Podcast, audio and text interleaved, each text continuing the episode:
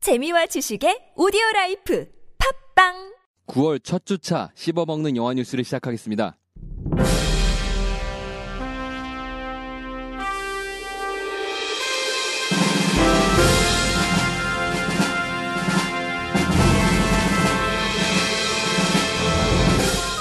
트리플 X의 후속작에 빈 디젤이 돌아옵니다. 영진이가 어벤져스2 촬영에 따른 26억을 환급해 주기로 했습니다. 한국영화 아카데미에서 16년 신입 모집 요강을 발표했습니다. 안녕하십니까. 저는 세이주입니다. 안녕하세요. 저는 MC 안세입니다. 반갑습니다. 안녕하세요 안나입니다. 1편의 성공 이후 제작된 트리플 X2의 성적이나 평가가 매우 좋지 않았습니다. 내용은 둘째치고 가장 표면적으로 드러나는 것은 1편의 감독 롭 코엔이 제작으로 돌아섰고 1편의 주인공이었던 빈 디젤의 부재가 컸죠. 그런데 지난 8월 24일 빈 디젤은 자신의 인스타그램에 트리플 X 촬영을 12월 필리핀부터 시작한다고 밝혔습니다.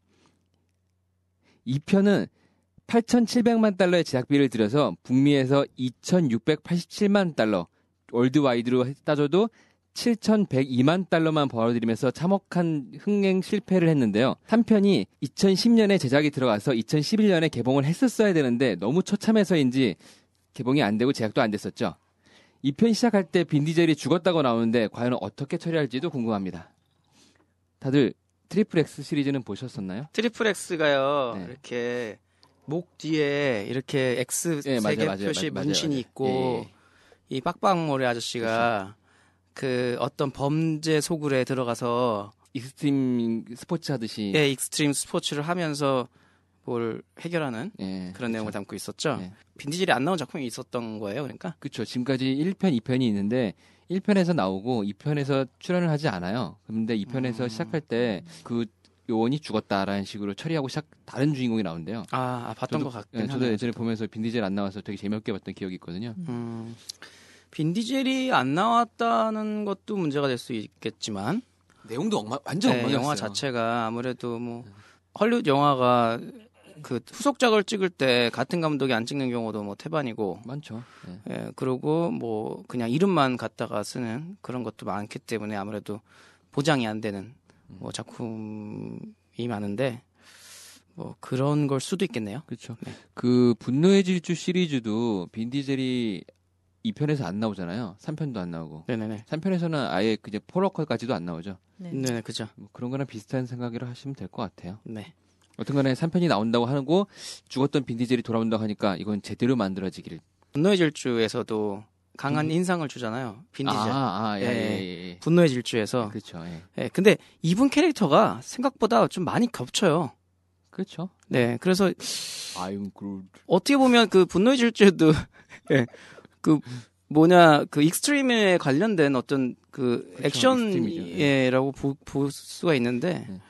이게 또 결국에 여기 또 나오고 겹치기 출연으로 또 분노의 질주가 또 그 후속작의 비니젤도 계속 나온다면 음. 이분 캐릭터를 너무 남용하는 거 아닌가? 근데 이 빈디젤이라는 이름 자체가 이게 본명이 아니에요. 네. 이게 빈센트 무슨 무슨 이름인데 아, 그 디젤 엔진처럼 끊이지 않는 에너지가 솟- 샘솟는다고 해서 음. 친구들이 별명, 붙인 별명이 빈 아. 디젤이에요. 그렇군요. 예, 그뭐 자기의 이름 따라서 하는 거겠죠. 뭐. 네. 영화진흥위원회는 어벤져스 2 촬영 당시에 국내에서 사용된 제작비 중 26억을 어벤져스 측에 환급해 주기로 결정했습니다. 이는 영진이 측이 정한 영화 제작비 환급 기준에 따른 것으로 영진이가 제시한 로케이션 인센티브 제도의 자격 조건은 외국 자본이 제작비의 80% 이상을 투자해야 되고 한국에서 최소 3일 이상을 촬영하며 국내에서 쓰는 제작 비용이 최소 1억이 넘어야 한다고 합니다. 그리고 국내 촬영 분량이 10일 이상일 때 국내에서 촬영한 비용의 20억 이- 이상을 또 썼으면 제작비의 30%를 주고 촬영을 3일 이상 1억에서 5억까지 썼으면 국내에 제작, 쓴 제작비의 20%를 7일 이상 5억에서 20억 이상을 썼을 경우에는 25%를 환급해주는 제도를 만들고 있는데요. 이런 제작 기준에 따라서 집행 비용이 130억에 달하는 어벤져스2의 국내 집행 비용의 30%는 39억이지만 어벤져스2 측이 26억을 요청했고 영진이는 그대로 전액 환급을 결정했습니다. 하지만 영화상에 나온 장면이 당초 정부가 말했던 2조 원의 효과가 있는지에 대해서는 아직도 잘 모르겠습니다. 아, 그래요. 이게 그 영진위가 이렇게 해- 돌려준다고 환급해 주기로 했는데요. 네. 어, 이게 서울시하고도 관계가 있는 거죠.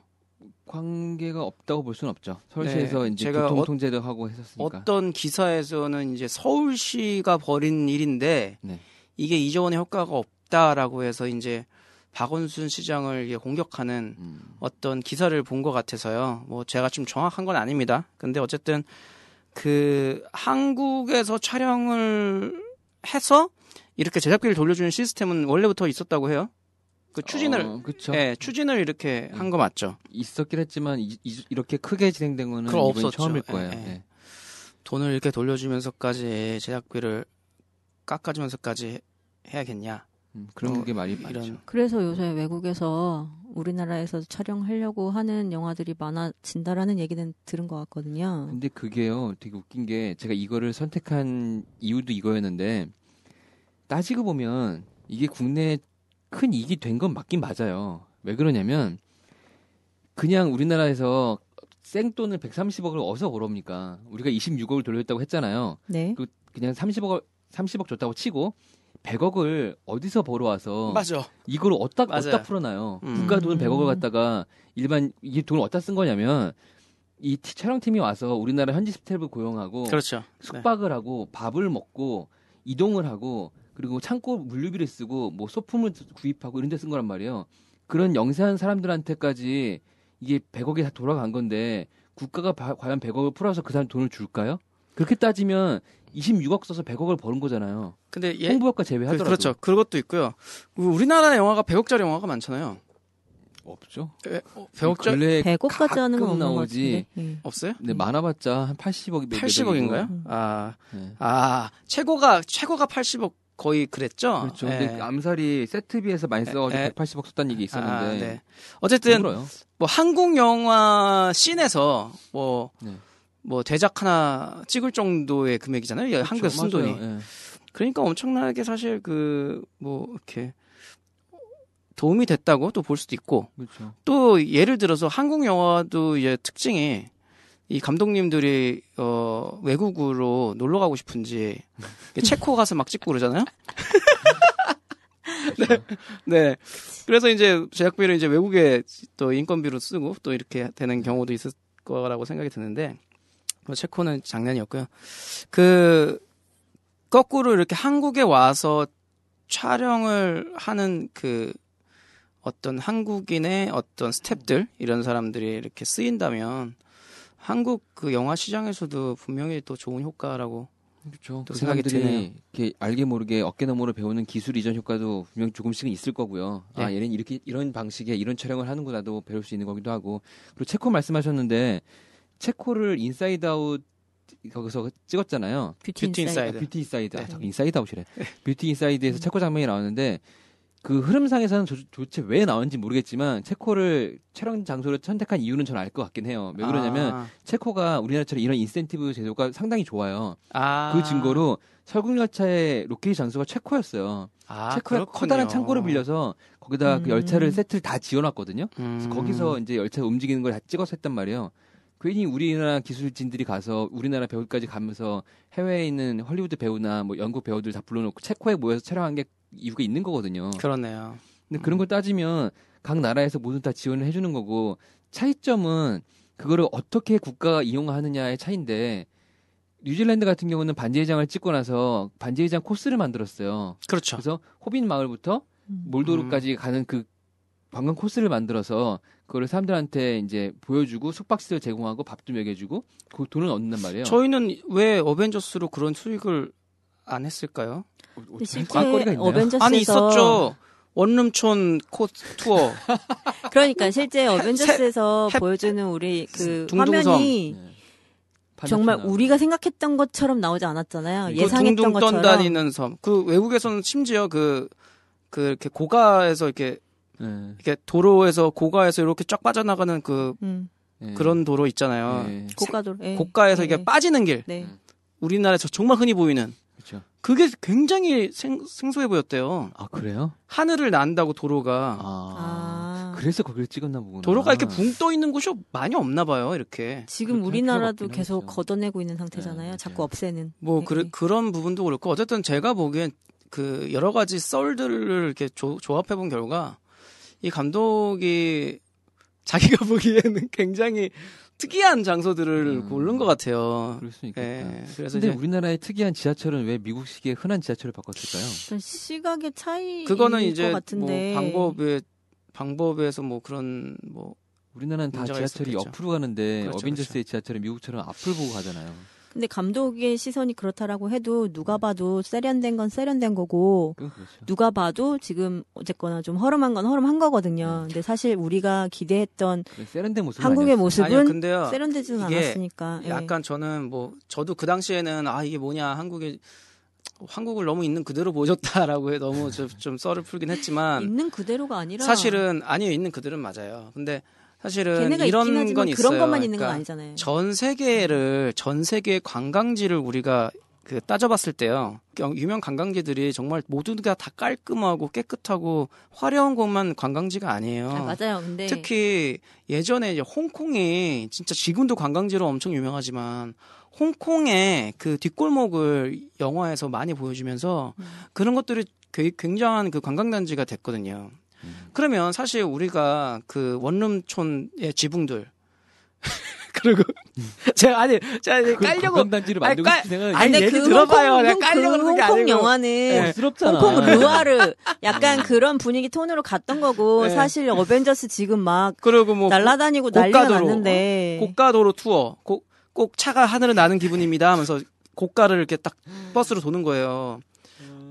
자 차가 하늘을 나르는 것 같죠? 이러면서 하고 뭐 세- 그러니까 다 좋아. 그래. 네, 둥둥 인정하겠어요. 둥둥둥둥 그건- 떠있는 그거는 둥둥섬도 좀 그러면 하고. 서울시든 국가든 그런 거 관광 투어를 만들어야 될 거예요. 관광 왜 안 상품을. 했을까요? 나 그게 그걸 좀- 안 만드니까 그- 네, 이게 그게 좀 좀 효과가 없는 거 아니야. 그게 좀 신기하네. 어벤져스가 그렇게 천만이 돌파 천만 돌파를 했잖아요. 근데 심지어 사- 그 미국인들한테 누가 물어봤대요. 아, 네. 이 어벤져스를 보고 이제 서울에 가고 싶어졌냐 했더니- 그랬더니 미국 사람들 한 얘기가 서울이 나와요? 아 그렇죠. 아예 인식을 못 하더라고. 그래서 왜냐면 그 영화에 너무 인- 많은 나라가 나와요. 음, 음. 마르나 나온 뿐더러 예. 서울 느낌이 뉴욕하고 큰 차이가 없는 듯한 느낌이어서 그러니까 서울이 소코비- 서울이라는 표시가 별로 안 예, 나는 그 거죠. 소코비안가? 음. 그 마- 후반부에 공중에 네네네. 뛰었던 도시 그것만 사람들이 기억하지 맞아요, 전혀 맞아요. 도시 기억 못 하더라고. 소코비아가 26억을 대신 내줬으면 좋겠네요. 거기서 받을지도 모르죠. 또. 거기도 예.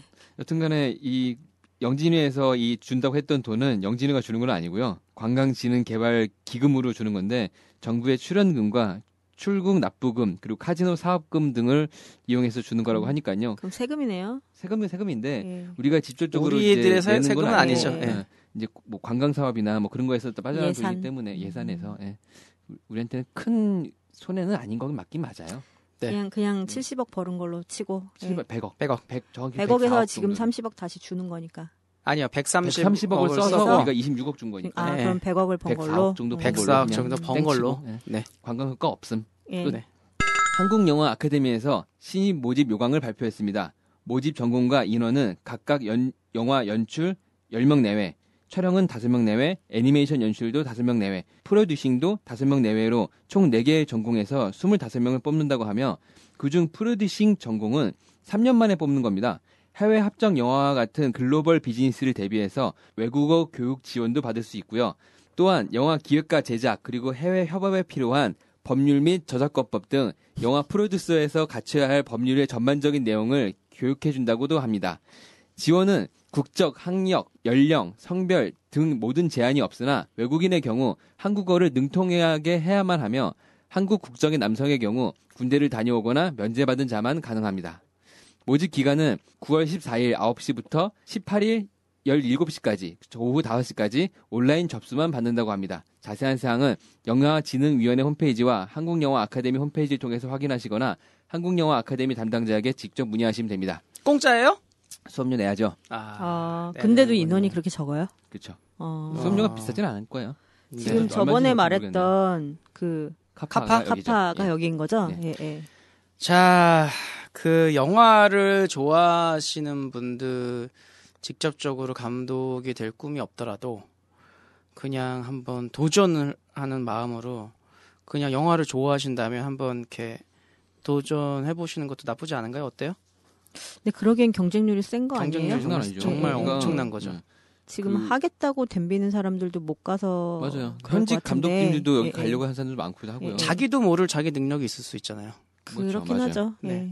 그래서 이제 그런 거 있고 오, 그 오늘 제가 뭐, 또그 어떤 방통대를 또 늦은 늦은 막기 배움으로 네. 가서 거기 학생들하고 얘기를 좀 나눴는데 그 스무 살 스물한 살 친구들이 아직도 이제 꿈이 없는 친구들이 음. 많더라고요.